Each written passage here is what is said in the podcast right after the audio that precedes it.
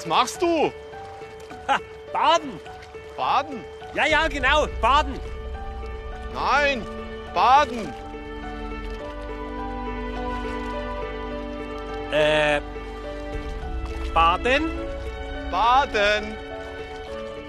Äh, äh, aber äh, es gibt doch nur ein Baden, oder? Also ba Baden halt. Also Baden, baden, Ach so, baden, baden. Nicht baden. Wein baden. Genau. Komm, oh, Missverständnis. So you got to let me know. Heid in der Freizeit, das wärmste deutsche Weinanbaugebiet. Wie der Lesezeitpunkt den Geschmack beeinflusst und warum mediterrane Rebsorten mittlerweile auch bei uns funktionieren. Baden. baden. Gut, ist schief gelaufen ein bisschen, aber jetzt bin ich ja da, gell? Schön, dass du da bist. Ja. Wir sind das südlichste Weinanbaugebiet in ganz Deutschland. Wir haben von Bayern ganz nah Ja. die Anlage bis nach oben in Tauberfranken. Das sind 400 Kilometer. Und Baden ist quasi für den Wein Das ist perfekt. Wir haben äh, tolle Vulkangesteine, wir haben Höhenlagen bis zu 470 Meter, wir haben tiefe Lagen, wir haben ganz tolle Burgundersorten, Weiß- und Grauburgunder gedeiht bei uns super und Spätburgunder haben wir ganz toll. Da gibt es Syrah und bei uns Spezialität am See ist der Müller-Thurgau. Mein Bruder macht hier ein bisschen Wasser aus der Küche, aus der Badischen. Es gibt Spezialitäten, die in die Nähe von Frankreich gehen, aber eigentlich auch von hier sind. Das heißt, ich kann mir jetzt äh, ein bisschen freuen. Du kannst dich wirklich freuen. Ja. Es wird eine schöne Geschichte, eine abwechslungsreiche vor allen Dingen. Vom Fisch zum Fleisch, von Schnecken, was man früher sehr viel zubereitet hat hier. Also wir sind da schon sehr, sehr gut aufgestellt. Das ist eine richtige Speisekammer eigentlich für Deutschland, was wir hier haben. Und dazu die passende Weine. Also ich, ich weiß soweit, wegen mir kann es losgehen. Das drittgrößte Weinanbaugebiet Deutschlands fängt schon knapp hinter Lindau an, also ganz nah am Freistaat. Und weil der Wein nichts ohne gutes Essen ist, habe ich mich bei den Krulers in der Seehalde eingemietet. Hier kümmert sich der Thomas um den passenden Wein und Bruder Markus, da ist er, zelebriert die badische Küche. Beautiful ride. Don't know where I'm in five, but I'm young So Max, schau mal, was wir da Schönes gemacht haben. Badische Austern. Unter anderem Außen? da aus dem Linzgau, Schnecken, bezeichnet man auch als badische Austern. Aus dem See haben wir das Tartar. Ihr sagt bei euch Renken, bei uns heißt es Fächen. Mit Fächen Kaviar. Und siehst du das Öl da drin? Jawohl. Bärlauchöl. Ah, so kannst du anfangen eigentlich, gell? Da fehlt aber noch was. Ja, das Dazu gibt es jetzt den Müller-Thurgau. Wir haben jetzt den Müller-Thurgau vom Weingut Kress aus Überlingen ausgesucht. Das ist eigentlich so der typische Seewein. Der hat so eine leichte Muskatnote, ist fein, elegant, filigran, vom Alkohol relativ weit unten, ist nicht zu kräftig, hat aber trotzdem genug Power und genug Kraft, dass er das Gericht gut begleiten kann. Ah, gut, ja. Ja, dann. Das ist ein schönes Weingut, das ist ein Generationsbetrieb, das macht die Christine und der Thomas Kress. Die Tochter ist mittlerweile mit dabei, die Viola. Richtiger Herzensbetrieb. Die waren früher in der Genossenschaft, sind da rausgegangen, haben sich selbstständig gemacht. Ein Riesenwagen ist eigentlich eingegangen in der heutigen Zeit. Gute Lagen? Sehr gute Lagen. In Goldbach oberhalb, das sind ganz so Moränenverwitterungen. Findet man ganz selten und ist einfach richtig, richtig schön. Gut, dann. Mahlzeit. Viel Vergnügen. Danke. Schnecken.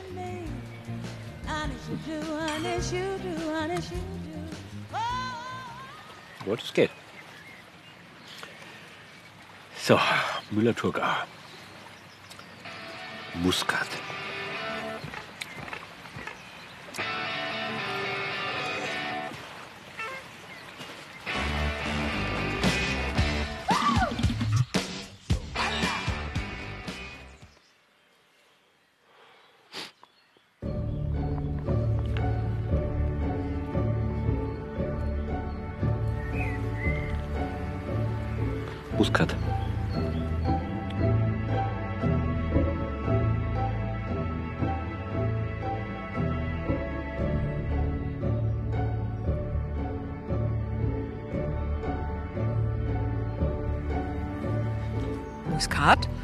Das ist die Grundmelodie von Müller.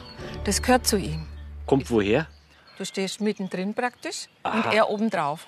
Ich bin mitten im Du Boden bist quasi. mittendrin. Das ist eine Gletschermühle. Als er geschmolzen ist, hat das Schmelzwasser einen Ablauf gesucht, Aha. hier gefunden Ja. und hat dann die Steine wie eine Mühle im Ring gedreht. Und jetzt haben wir hier 20 Meter Durchmesser Gletschermühle. Und was haben wir da für einen Boden? Also das ist alles Sandstein und zwar ist es ein Zusammenspiel von den Alpen. Die Ja. sind ja mal vor 18 Millionen Jahren im Tertiär aufgefaltet worden.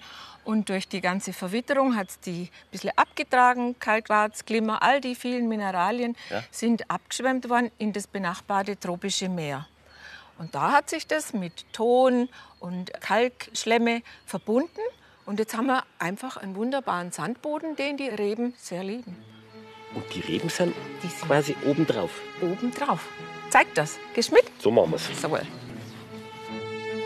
Hat's mich also in die Lage Goldbach verschlagen.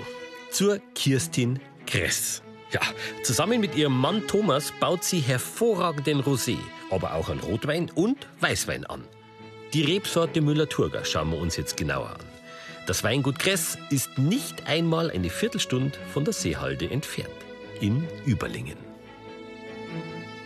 Ich meine, der Wein hat sich nicht die schlechteste Lage rausgesucht, oder? So direkt am Bodensee. Der Müller ist ein Seewein. Der See sorgt dafür, dass du auch immer so ein vibrierendes Spiel hast von süße Säure. Das wird nicht langweilig. Weil das Klima natürlich Ja. durch den See und die Frische und das, Da das kommt macht alles was mit. zusammen. Wichtig ist natürlich auch, dass das im Keller noch funktioniert. Ja, ist klar. Mhm. Stimmt, da war ja noch was. Umsetzen tun das unsere Männer. Super, er hat den Korb mitgebracht. Die sind aber klar, hä? Ja, die sind noch in den Kinderschuhen. Die haben wir erst gepflanzt.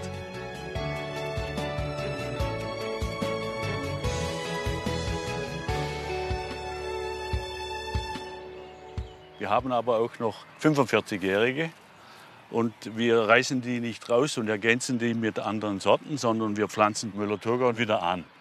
45 Jahre alt, die. Richtig, ja. Damals gab es eben auch schon Prämie, dass man den Müller-Thurgau rausreißt, weil er war nicht mehr so ganz erwünscht, weil er neigt zu hohen Erträgen. Und wenn man die ihm lässt, dann gibt es eben nichtssagende, ausdruckslose Weine. Und so kam der dann auch in Verruf. Da war das schon ein bisschen Revolution damals, hä? was ihr da gemacht habt. Ja, klar, wir wussten, was für ein Potenzial drinsteckt. Man muss natürlich schon auch rausholen. Und hat natürlich gedauert. Aber wir haben an den geglaubt und haben die Erträge entsprechend angepasst. Und siehe da, es kommt ein ganz anderer Wein dabei raus. Und so ist so über die Jahre das Eis langsam gebrochen. Und heute ist in der gehobenen Gastronomie der Müller-Thurgau absolut salonfähig. Ja. Es geht los. Gibt was zum Probieren. Kommt ihr? Ich glaube, wir sollen da zu deiner Frau kommen. Ah, dann gehen wir. Das sieht gut aus. Einen Müller haben wir noch für dich. Der ist einfach etwas anders, weil er kleine, charmante Restsüße hat. Und jetzt probier schon mal. Wie ein Spaziergang über eine Blumenwiese. Kennt ihr Das ist schön.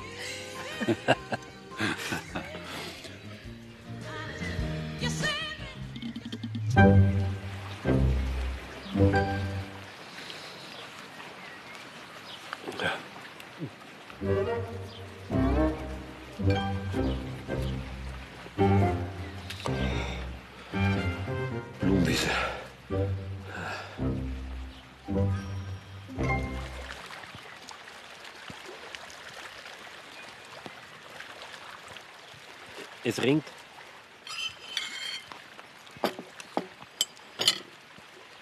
Thomas, es ringt.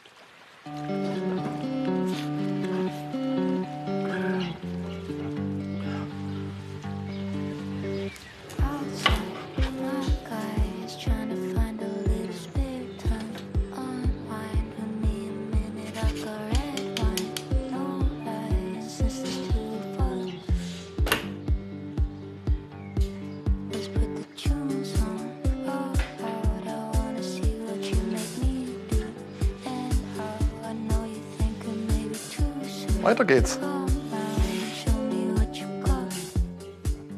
Hecht badisch mit Speck, in Rieslingsahne geschmort. Dazu machen wir einen Spinat und geschmorte Spinatwurzel, weil das Stehmeter Qualität. Das Gericht hat meine Oma früher hier schon so gekocht. Traditionell. Der Hecht ist einer der magersten Fische im See, übrigens auch im Rhein. Das verbindet uns ja in Baden, schwimmt er da durch. Der hat ein Fettgehalt von unter 0,5 Prozent. Ja, und darum hat man da früher Speck dran gemacht, dass es nicht austrocknet. Ja. Eine cremige Soße dazu und der Wein bringt die Säure. Badische Küche ist gar nicht so verkehrt, gell? Für mich eine der besten Küchen. Ne? Die ist traditionell, handwerklich prägnant. Die Einflüsse aus der Schweiz und natürlich aus Frankreich hat es damals alles ermöglicht, schon mit tolle Produkte zu kochen. Ne? Ja. Guten Appetit. Danke. So, Zum Trinken haben wir jetzt für dich einen Grauburgunder vom Weingut Salwei.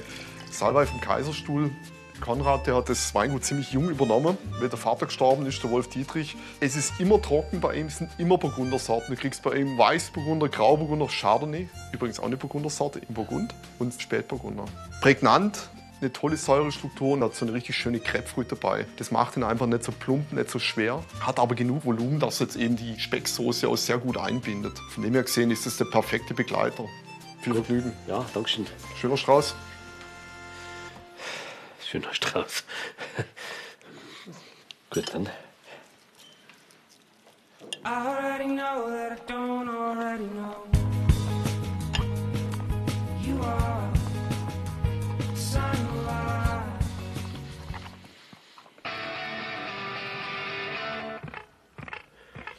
Dann trinke ich jetzt einmal, gell?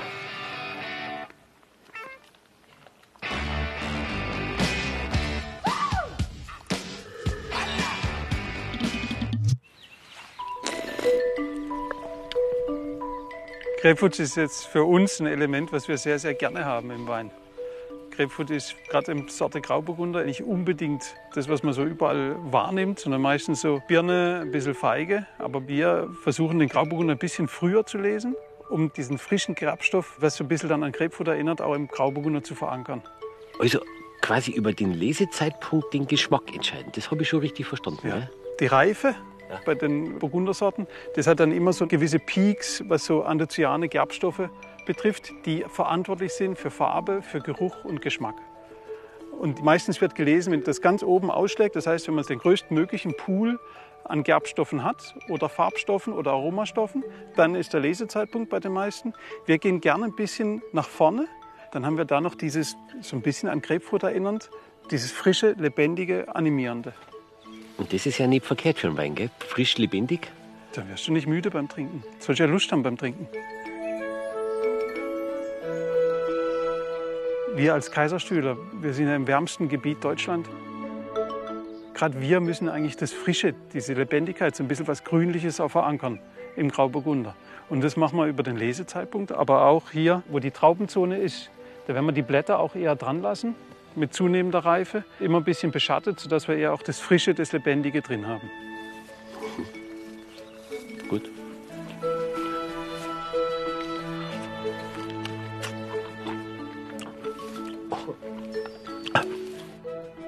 Das Weingut Salwei liegt im Kaiserstuhl, genauer gesagt in Vogtsburg, ganz nah an Frankreich.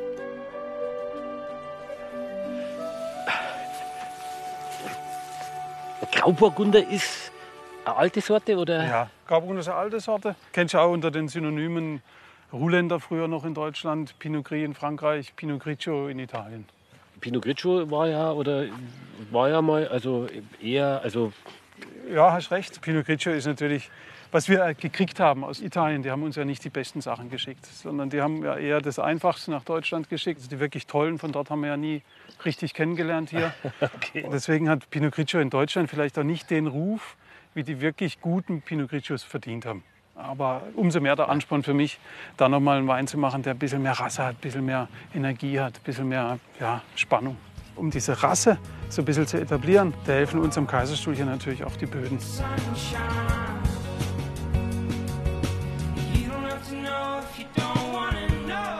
Gerade in der wärmsten Gegend Deutschlands musst du dann auch über diese Eigenarten vom Boden kommen.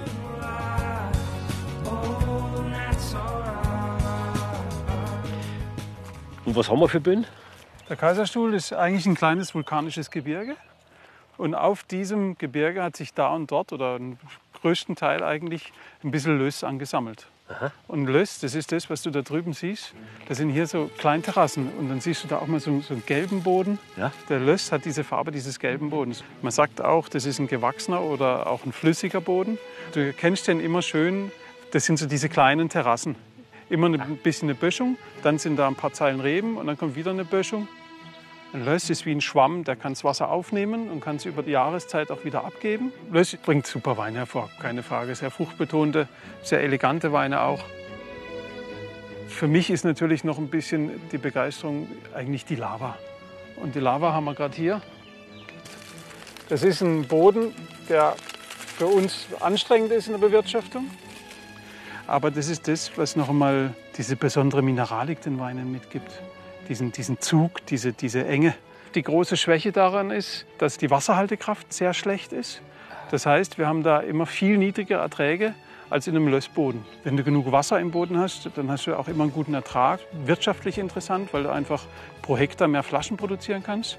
Auf Vulkan kommst du nie auf diese Flaschenzahlen pro Hektar, weil die Reben können das Wasser nicht so aufnehmen wie jetzt in einem Löss. Was sie aber hier machen können, sie können Mineralien aufnehmen. Und das Besondere an der Lava ist, dass sie nicht wie Magma ganz lange braucht, bis sie so. kaputt geht und für die Wurzeln verfügbar wird, die Mineralien, sondern das kannst du jetzt hier zerbrechen. Und da kommen dann die Wurzeln rein. Da kommt die Wurzel rein. Das ist jetzt eher ein Stück Stein, was er leichter zerbricht. Da ist aber auch ein paar Mocken hier, die härter bleiben. Und das ist diese Mischung, dass es hart bleibt, das ist das, was für uns, für die Bewirtschaftung so schwierig ist. Und dass es gut zerbricht, ist das, was eigentlich das Ziel ist. Guck mal, ich kann das gerade einfach ein bisschen zerdrücken dann wird es immer kleiner. Und dann kann die Wurzel ganz leicht dran, die Rebwurzel, und kann sich das, was sie braucht, rausnehmen. Das ist das, was du willst in deinen Weinen. Charakter. Wenn du irgendwo die völlige Eigenart erreichen kannst, dann ist es dann auch irgendwie ein besonderes Merkmal. Und dann wird es auch zu einer Tugend, was du in einem Wein verankern kannst. Und es geht halt über Boden am besten. Und das schmecke ich dann, gell, auf der Zunge, die, diese... Wenn ich alles richtig gemacht habe, dann sollst du es auch schmecken können.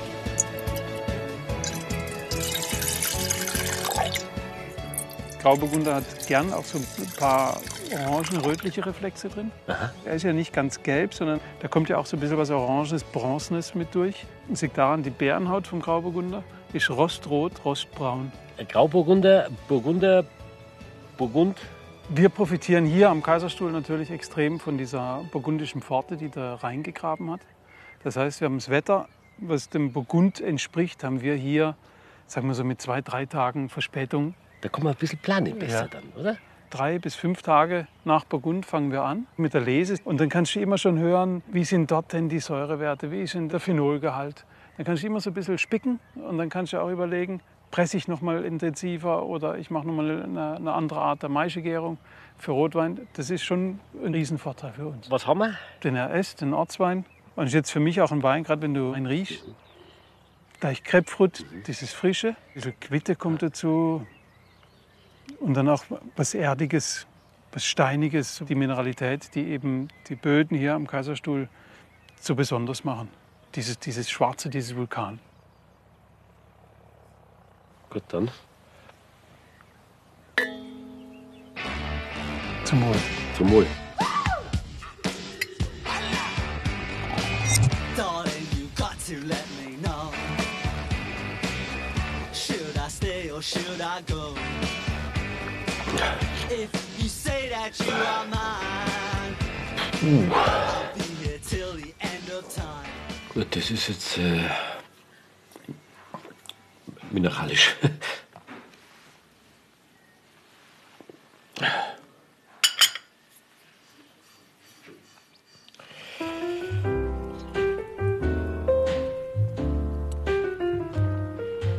Give me a kiss to fill a dream on, and my imagination will thrive upon that kiss. Mm, sweetheart, I ask no more than this. A kiss to build a dream on. Jetzt haben wir einen Rotwein quasi. Ja, zum Hauptgang vom Hans-Peter Ziereisen und der Edeltraut. Ganz verrückte Geschichte eigentlich. Der war früher Schreiner. Ehrlich? Ja, vor 30 Jahren hat er Schreinerei gehabt. Und schon immer Wein getrunken und hat Nee, gesagt, jetzt mal Bier. Bier. Biertrinker, 20 Jahre nur Bier. Und dann hat er gemeint, jetzt muss er irgendwas anderes machen. Im Endeffekt hat er angefangen, ganz alte Rebsorten aus der Rhone zu kultivieren. Bei uns eigentlich ungewöhnlich Syrah. Er hat dann eigentlich Probleme gehabt in der Qualitätsweinprüfung, weil die einfach die Anforderungen nicht gehabt haben. Der hat zu wenig Alkohol gehabt, wenig Säure gehabt. Und dann hat es einfach als Tafelwein verkauft. Die Weine sind mittlerweile so gefragt, der ist auf den besten Weinkarten in Deutschland präsent. Du kriegst ganz wenig Flaschen, also von dem kriegen wir sechs, sieben Flaschen im Jahr. Das ist einfach was, was ganz Besonderes, was Tolles und das muss man einfach wirklich schätzen. Ich krieg ein Schlickerl von dem Wein quasi. Wenig, ja. Wen, ja, ist halt Wenig, wenig, nur ein bisschen. Ja, ein bisschen halt, gell? Ja, genau. Das reicht für den Hauptgang. Und hier haben wir wunderschöne Rehleber haben wir jetzt äh, ausgesucht, ja, vom Linzgau. Und die haben wir gemacht mit Preiselbeere, Schalotte, ein bisschen Apfelessig, so süß-sauer. Wunderbar zum Hauptgang, weil er einfach so ganz tolle, prägnante Aromen hat. Das sind genau zwei. Das heißt, du musst das selber auch schmecken, oder wie? Solltest du so ein bisschen ertasten einfach. Einfach mal in den Wein reingehen, riechen, schmecken. Ein leichtes für mich, gell? Definitiv. Klar, In selbstverständlich. eins. Sehr zum Wohl. Danke.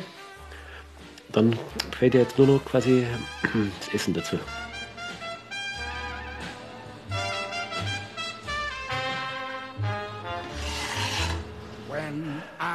Schau mal, Ich habe schon gehört, es soll irgendwas gut sein. was Besonderes. Rehleberle mit Kratzete. Kratzete. Die Schwaben haben ihre Flädle. Ja. In Österreich haben wir den Kaiserschmarrn. Und hier sagt man Kratzete, im Markgräflerland sagt sie Beulis. Ja. Das ist wie Also? Pfannkuchen Ja. mit Eischnee, wo ein bisschen dick ausgebacken wird. Und der wird, der wird salzig gemacht und dann in der Pfanne zerkratzt. Daher Kratzete. Und da trinke ich dann den roten dazu. Der hat ja so zwei äh, Leitaromen. So, das ist nochmal, ähm, hilf mir schnell. Ähm, Ich glaube, da kommt schon eine Line dahinter. Du wünschst auf jeden Fall viel Vergnügen damit. äh, ja, Dankeschön, ja. Alles klar.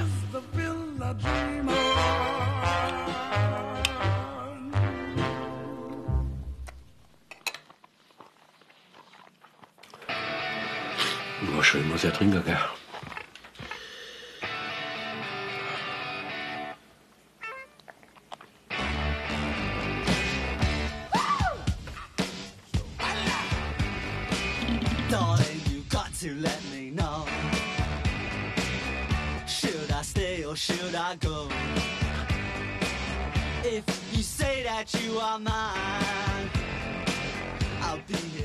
Hallo? Da bin ich. Sauerkirsch und weißer Pfeffer. Das stimmt. Und das ist das Interessante. Immer wenn die zwei Komponenten, es ist bei Sauerkirsche, sagt uns schon sauer, ein bisschen Unreife. Pfeffer eigentlich auch, diese Schärfe zeugt von ein bisschen Unreife. Und das ist das, was der Syrer eigentlich auszeichnet. Und wenn er eine schöne Reife hat in einer kühlen Lage, bringt er diese Pfeffer-Sauerkirscharoma. Und das ist das, Fantastische. Und was dann schön ist dran, über diese Frische reifen die auch gut. Und wenn wir jetzt hier durchlaufen würden, dann wären wir 200 Kilometer. Und dann sind wir in Mauve oder in, in, in, in Hermitage, mittendrin im, im Epizentrum vom weltberühmtesten Syrah eigentlich. Früher war das wirklich kühl und heute ist das wärmer geworden. Zu uns verrutscht ein bisschen. Syrah hätte früher nie gedacht, dass der reif wird bei uns, sondern wird bei uns halt auch in den meisten Jahren nicht das hundertprozentig reif. Die Kühle im Wein, das ist das, was der richtige Weinkenner eigentlich im Syrah sucht. Der sucht nicht diese Alkoholbomben, sondern eigentlich eher das Feine. Und die reifen dann auch sehr gut. Und das kommt von der Säure, von dem Pfefferkomplex. Und das wird dann im Alter halt immer schöner. So wie bei mir eigentlich auch. Gell? So Je älter, umso schöner. Quasi, Genau. gell? Alles klar. Ja.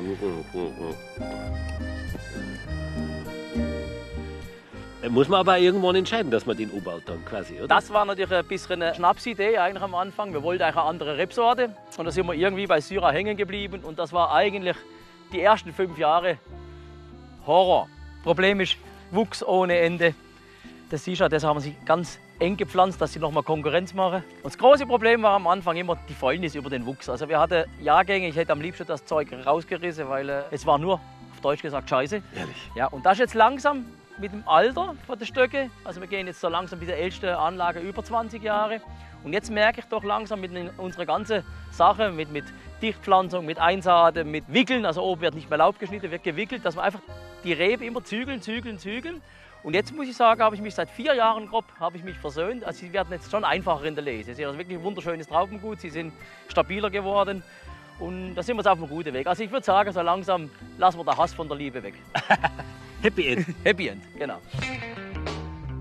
Im Markgräfler Land, Also äh, quasi in Effringenkirchen, ganz nah am schweizerischen Basel, baut also der Hans-Peter diesen ganz besonderen Syrah an, der mittlerweile sogar den Weg auf die Weinkarten Frankreichs gefunden hat. Und das soll ja was heißen, glaube ich. Ah, so, und jetzt gehen wir in den Weinkeller. Das ist eine Idee. Eine Ganz gute.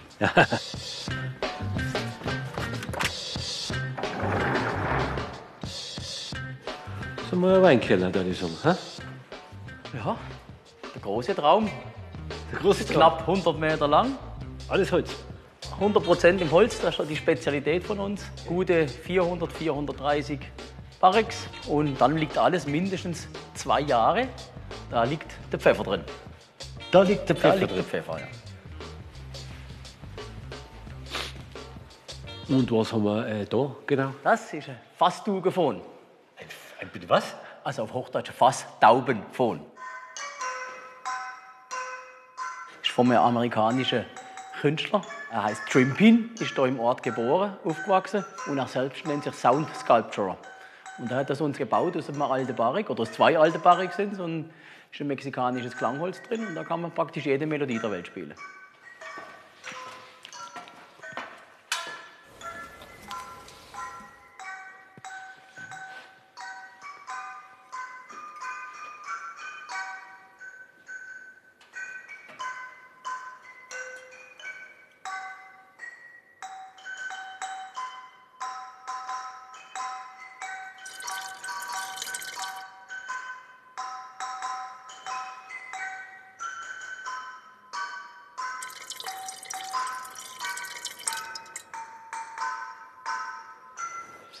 Riechst du jetzt den Pfeffer?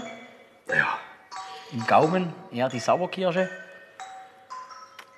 Aber nur beim Trinken, nicht, nicht das vordergründige Fruchtige, weil ich habe mal einen Satz geprägt, Frucht ist Kitsch, der kam in der Weinszene nicht so gut an, aber eigentlich sagt er alles, weil man will ja eigentlich weg von diesem, sag mal, Supermarktwein, das ist immer alles noch fruchtig, heute reden wir nur von Frucht, wir wollen eigentlich in die Mineralik, in die Tiefe und hier haben wir jetzt diese Pfeffer, Hammer, Sauerkirsche und dann kommt noch viel mehr hinter dran, ein bisschen Unterholz und dann am Schluss, hast du das? Leder, so ein bisschen wie Leder kommt noch raus, so, so richtig gegerbtes Leder.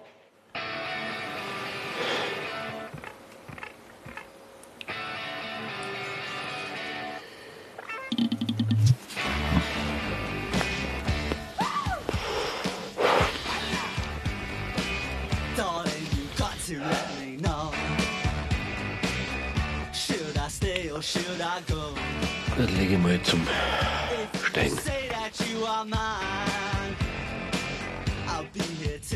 Zum süßen Finale badische Weinschaumcreme, was ganz solides, so wie zu Großmutters Zeit. Danke. Guten Appetit. Dankeschön, Markus. Gell? Da dazu gibt es ein ganz tolles Süßwein. Ah, Süßwein, ja. Hat so tolle Aromen, ein bisschen Lack, ein bisschen Petrolnoten. Da ist ein Edelschimmelpilz drin, der dann auch die Aromen macht, das Wasser rauszieht. Lack. Lack, ja. Und Petrol. Petrol, mhm, okay, gut. Wieso? Ich bin eigentlich schon ähm, satt. Insofern, da ich das einmal ähm, nicht, Schade. So einen kleinen Schluck vielleicht. das macht keinen Unterschied quasi, wenn ich einen kleinen Schluck, Schluck trinke, äh, weil das ist jetzt ein bisschen schwer zu erklären, aber der kleine Schluck ist im Prinzip für mich genau wie ein großer Schluck.